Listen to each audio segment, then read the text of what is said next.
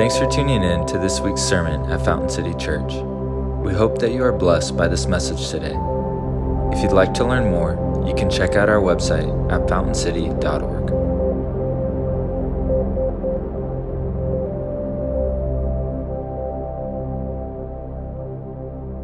Would you guys give it up for our own Sherri Foarde as she leads us this morning in the Word? Thank you. All right, well, I'm going to start uh, this morning with a confession. You know, Grant called the kids in here and had us pray over them so beautifully, and we got to applaud them as they came in, right?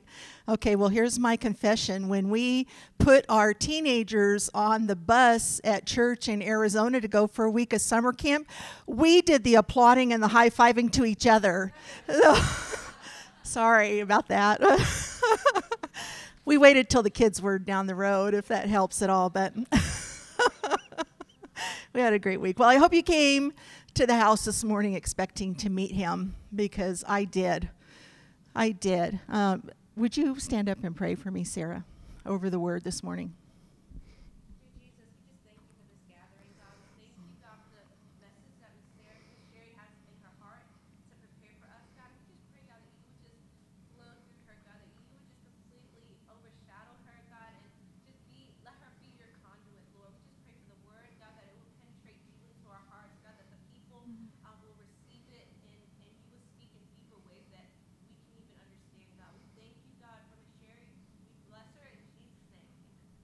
Amen. Thank you so much.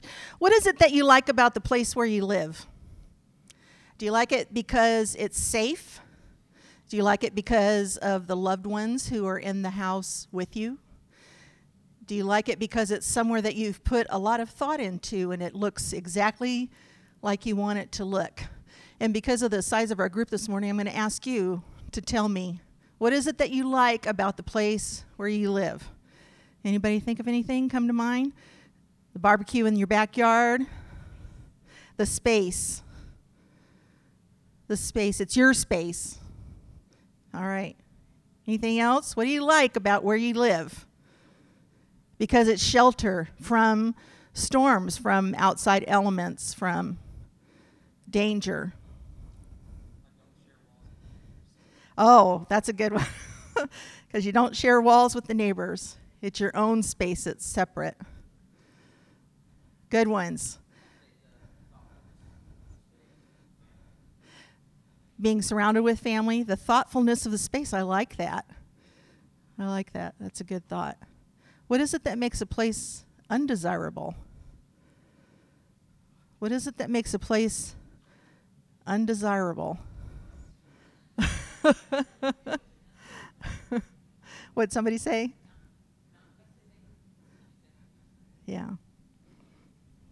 Ah, when it's empty. When a space is empty. I lived in an undesirable place for decades.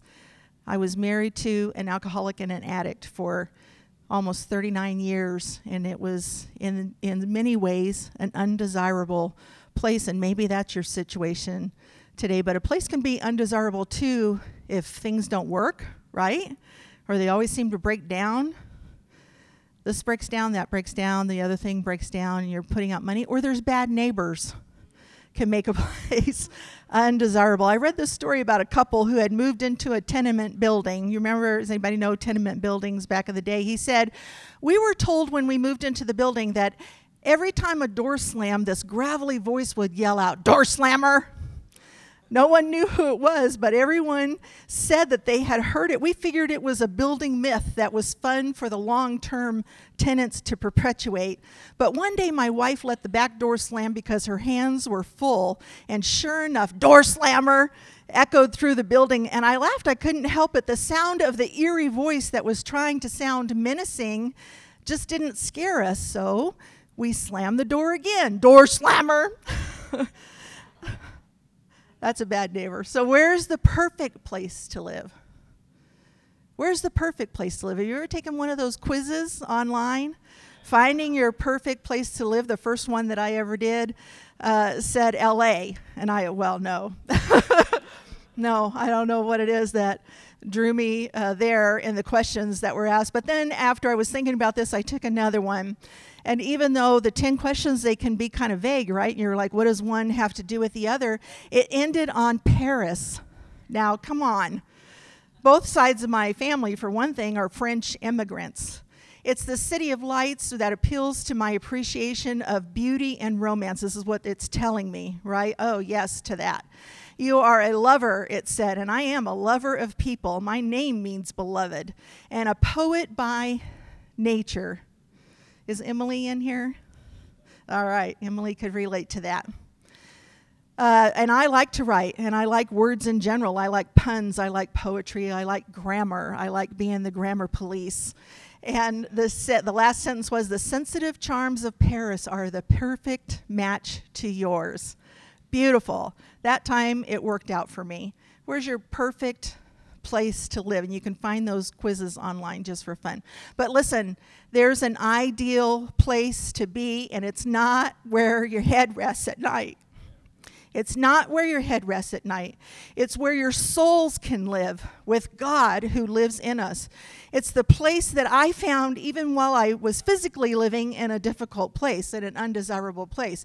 The place I found to land my soul was in communing and coming into agreement with God as Father, with Jesus as Master and Savior, with Holy Spirit as Counselor, as Comforter as convictor, and with all three of them as friend. So, how do we get to that place? And how do we stay there? How do we live there? If you haven't already, open your uh, word, your Bible, to Psalm 26. And I think it's coming on the screen as well. Starting with verse 2 says, Test me, Lord, and try me. Examine my heart and my mind for I have always been mindful of your unfailing love and have lived in reliance on your faithfulness. We can reverse these verses. It says, I've lived being mindful of your unfailing love and in reliance of your faithfulness. Therefore, test me, Lord, and try me. Examine my heart and my mind. You get there first by being mindful of his love and believing that he does love you. You get there by relying and trusting in his faithfulness. If your mind goes to that place of God is faithful, you can't find a time when he hasn't been. He sees us through, even in the middle of a circumstance. And therefore, we invite him in to work on our hearts and on our minds, to bring us to the place, that perfect place, that desirable place where he wants us to be. Verse 4 says, I do not sit with the deceitful, nor do I associate with hypocrites. I abhor the assembly of evildoers, and I refuse to sit with the wicked. You get there by watching the company that you keep, by bringing yourself and associating in with good community, by surrounding people who are where you want to be and who are going to encourage you and lift you up and speak truth into your heart, even sometimes when it's difficult to hear, right?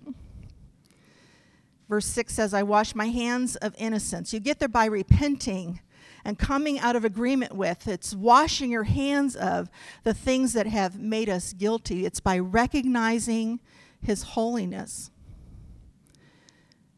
And go about your altar, Lord. Verse 7 says, proclaiming aloud your praise and telling of your wonderful deeds. That's what we just did proclaiming his praise and worshiping him and telling of all of his wonderful deeds by spending time with him and talking with him and listening to him and praising his name and making him a part of your conversations, your day-to-day conversation. When what what does it say when our uh, out of our heart our mouth speaks? When he's in, when you're in that ideal place, it comes out of your mouth. Out of your mouth. He's so much a part of who you are. Verse 8 says, Lord, I love the house where you live, the place where your glory dwells. You can apply this verse in two ways. First, the house where he lives is the church here, and the house where he lives is you. Love yourself as God loves you and recognize that his glory dwells within you. And verse 12 My feet stand on level ground in the great congregation I will praise the Lord. You get there by learning to be steadfast, by being stable, not living by emotion. That can be a difficult thing to go. We look for the feeling first, don't we? And the action to follow, when actually it's the other way around. It's taking the action, it's going by truth and letting the feeling follow. And even if it doesn't, it's the knowing that we are where we're supposed to be. We're in that ideal place. There's a devotional that I read called Truth Works, and it described this place very well. It says, He is our temple, the center of our worship.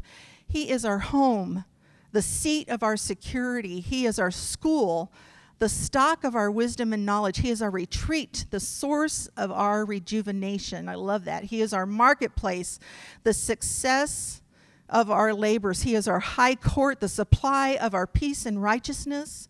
He is our heaven the satisfaction of our eternal longings.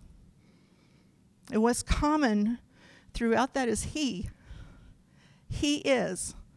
I am that I am. He is that He is. He is the place where we can live, being seated with Christ. One blogger, blogger writes For years, I thought of myself more of a placeless person than, say, a Southerner or a Florid, uh, Floridian or an Army brat. But to claim placelessness is also to disown identity. And that is our state before we came to know Jesus. and now we have this place and this identity in Christ. He goes on to say, for the past 10 years, though, I've considered myself a New Yorker. When I've stopped to consider what that means, I find myself thinking about how the neighborhoods I've spent time in have left an imprint on me. Much like Georgia is leaving an imprint on me the longer that I'm here. And I wonder if it would matter if I left. Does it matter if we leave the ideal place? The longer do we that we live there, does it have a greater and greater impact on us? He said, It makes me grateful for the opportunity to marinate here. That's a good word. To marinate here and to reach a deeper understanding of what being here means as opposed to being there means. The longer we live in a place, the more it has this imprint on us, and we choose whether we live here or whether we live there, whether we live in the desirable place or where we live in the undesirable place. I think of Psalm 91 that says, Lord, you have been our dwelling place throughout the generations. We brought the generations in this morning. We're bringing them in to live in that dwelling place with the Lord.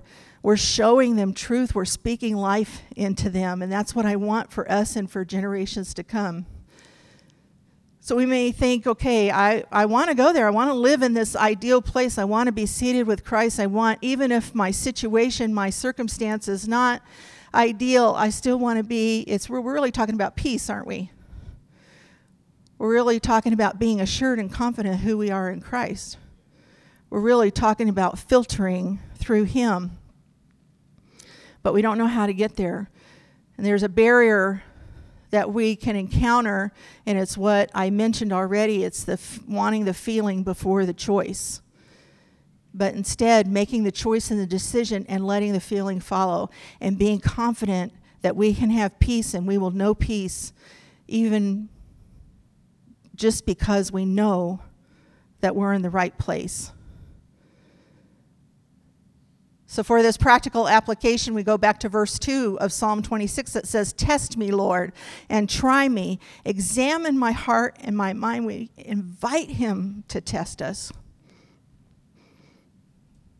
The person said, the psalmist said, David said, Test me. He invited him in to testing, to try him, and to examine him. What happens when we do that? Well, he tells us over and over again in the Word that it's at the threshing floor. The threshing floor is a, a great word study to do if you haven't already in the Word. It's all over. Uh, a lot new, a lot Old Testament, also uh, in Matthew and Luke in the New Testament. It's a wonderful uh, study, and God will meet you there. The threshing refers to the separation of the seed from a harvested plant. So the fleshing, threshing floor, that's going to be hard to say a bunch of times. The threshing floor is a place where the wheat gets taken. It can be this flat rock very often, or this hard soil that's often situated where there is exposure to the wind. So the soil can become hard just because of the amount of times that either the oxen or the actual uh, uh, farmers would beat it down, or the oxen would have something behind them that would that would divide the wheat and the chaff from each other uh, off, but the exposure to the wind wasn't important. And harvested wheat is put there, and then this large piece of wood or stone is dragged over the wheat to thresh out the grain. when the mixture of the chaff and the grain is tossed into the wind using this winnowing, winnowing fork, so when it's brought up to the wind, the chaff, being a lighter grain, is taken away. That's the undesirable. And the desirable, the wheat, goes back down to the floor and it's treasured because it's valuable, because it feeds. It's the, what we want to keep. Matthew 3 talks about the flesh, threshing floor as a place of cleansing and of separation and of judgment. Both the Old and the New Testaments return, return, refer to the threshing floor as a symbol of judgment. This threshing floor jumped off the page at me when I was reading about Uzzah in uh, 2 Samuel 6. It's where the Ark of the Covenant happens to be. Uh, when he reached up to steady it. Do you ever read that and think, man, that's so unfair? That's, that seems so harsh, God, because he was killed for that act of trying to steady the ark. But it had to do with God's holiness, and it had to do with being disobedient. And David had led them into a place where, where Uzzah um, ends up losing his life. It's where the Ark of the Covenant happened to be when he reached up and steadied it. it uh, and what happened to him never fails to put the fear of the Lord in me. Every time I read it, I get a reverence for the Lord. Just like when Miriam, uh, out of a jealous heart, speaks against Moses, I get a fear of God in me, Lord. Lord, let me let me keep your reverence and and have a healthy fear of you in my actions and in my heart. Keep my heart pure. When Ananias and Sapphira lie about their giving, the selling of their property, and they too pay the cost with their lives, Lord, help me. It seems unfair or harsh, but Uzzah lacked the reverence for God's holiness and disobeyed, along with David, God's clear instruction on the moving of the Ark of the Covenant. You know, Indiana Jones may have averted death by poisonous arrow or snakes up to that point, point. You remember this movie in Finding the Ark? But really, that movie would have ended a whole lot sooner because, because the power of God would have come down and said, No, this is not the way that this happens. He doesn't change. There's a connection, too, between worship and the threshing floor.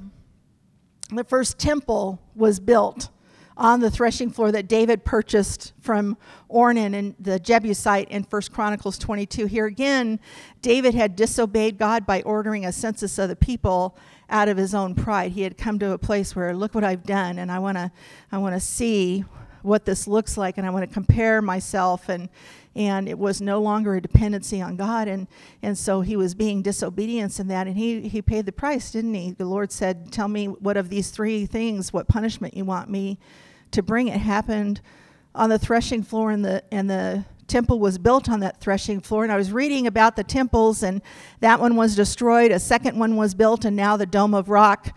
Uh, the Islamic Dome of Rock sits on that same site. God cares about what seems to us to be a little thing. We can't get away from it, can we? He cares about what seems to be a little thing, seems to be a little thing to, and even come from a right heart to push an ark up back where it belongs. It seems like a little thing to just number people. Why is that a big deal? But it's a big deal, and you know, the closer you get to God, it's, it, it, seems like a bigger deal to him. He doesn't let us get away with anything. That's a perfect, ideal place to be.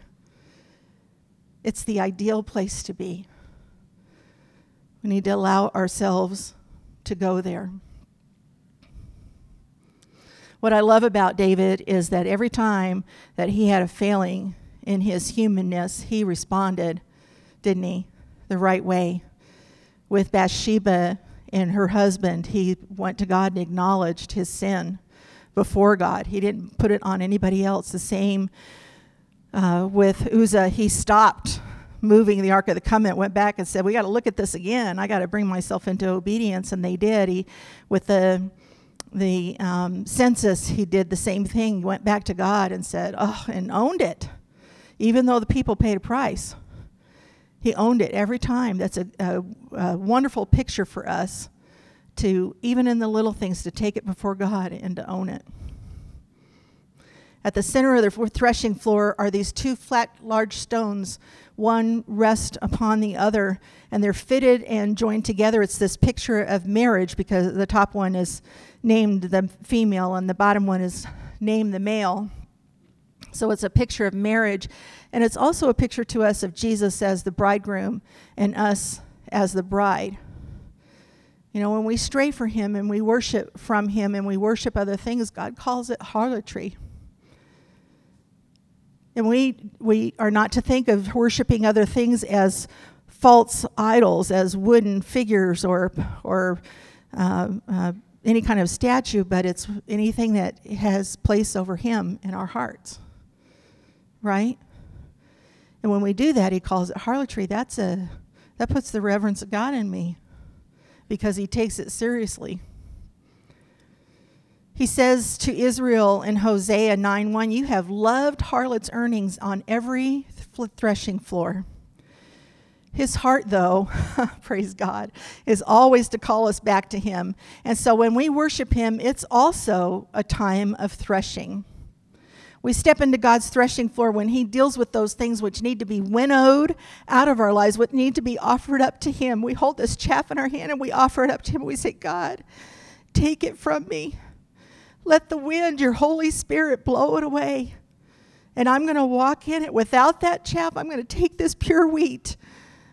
I'm going to come to a place where my heart is pure. And I'm going to keep going to that threshing floor and I'm going to keep saying, God, separate this wind, this wheat from the chaff, and let your Holy Spirit take it away from me.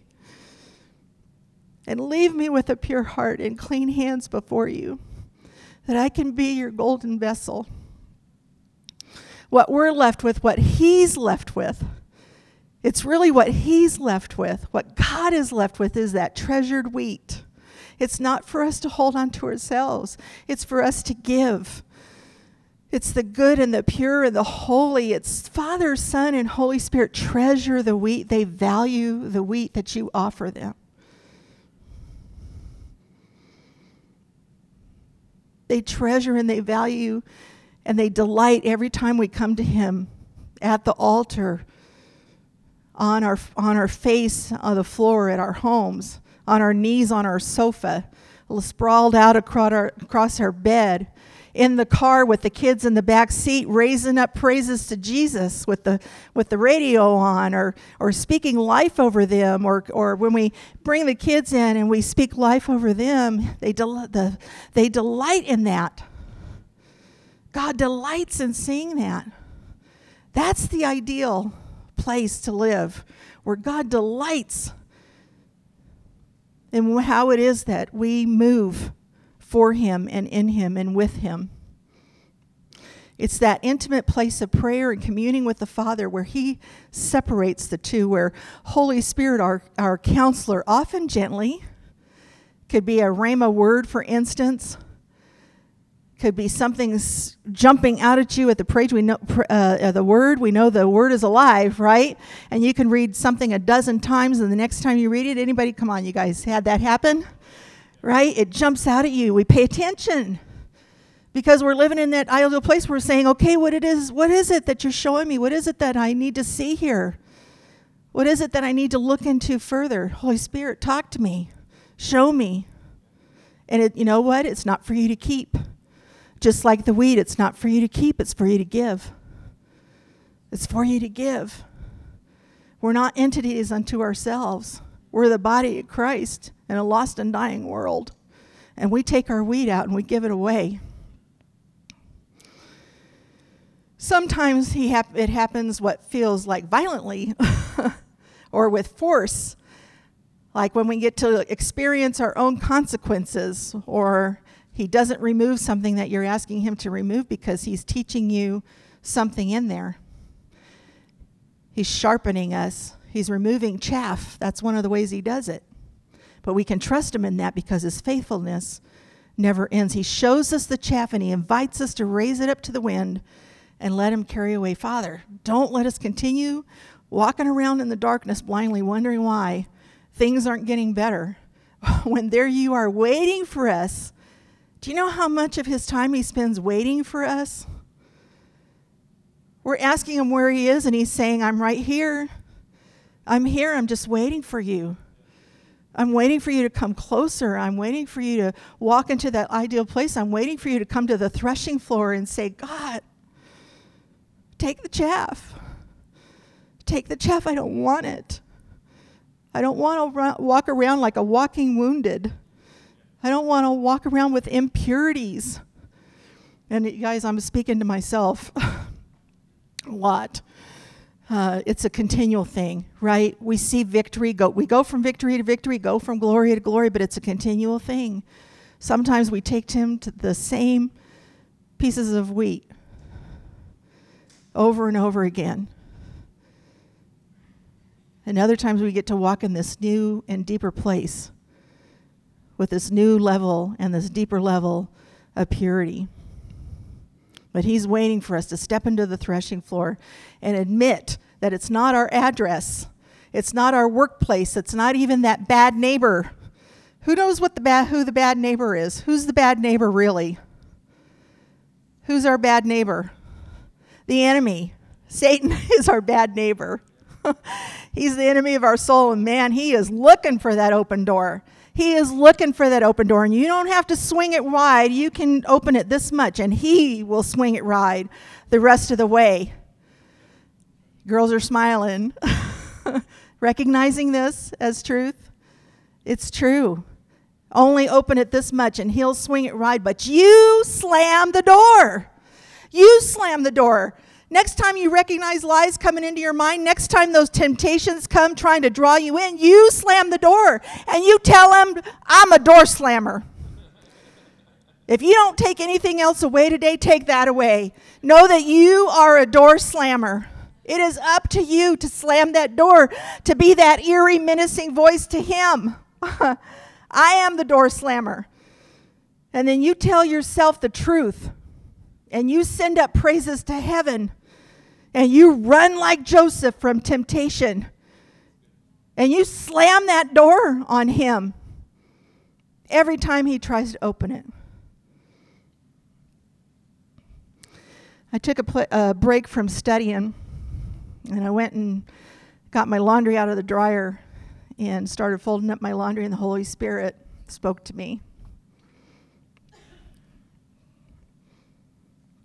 And he said, Sherri, my people are like those who see what they need, and they see that they need to put good things in their belly. And so they go to the feed store and they ask the expert at the feed store, How do I get good things in my belly? And the expert says, Here's the seed you need. Go put it in the ground and water it and watch it grow. But the people read the packet and they throw it away. Or they lose it. Or sometimes they even plant it. But they forget about watering it. And before long they feel the pangs of emptiness in their bellies again and they run back to the expert. And they say to them what you gave me didn't work. And I'm like Holy Spirit please don't let me be that be me. Please don't let that be us. Don't be our community where we go to Him. We know to go to Him. We know enough to go to Him. Holy Spirit said they come to the expert. They go to the feed store. They knew it's P. He's talking about people who knew where to go. He's talking about believers. But the believers go to him and read it. They get the packet, they read it, but then they forget about it, or they lose it, or they throw it away. And you're probably thinking of the other parables that sound very similar to that. But God, don't let us be those people. We want to take what it is that you give to us and we want to water it and we want to make it grow. Proverbs 13:4 says, "The soul of a lazy man desires and has nothing, but the soul of the diligent shall be made rich."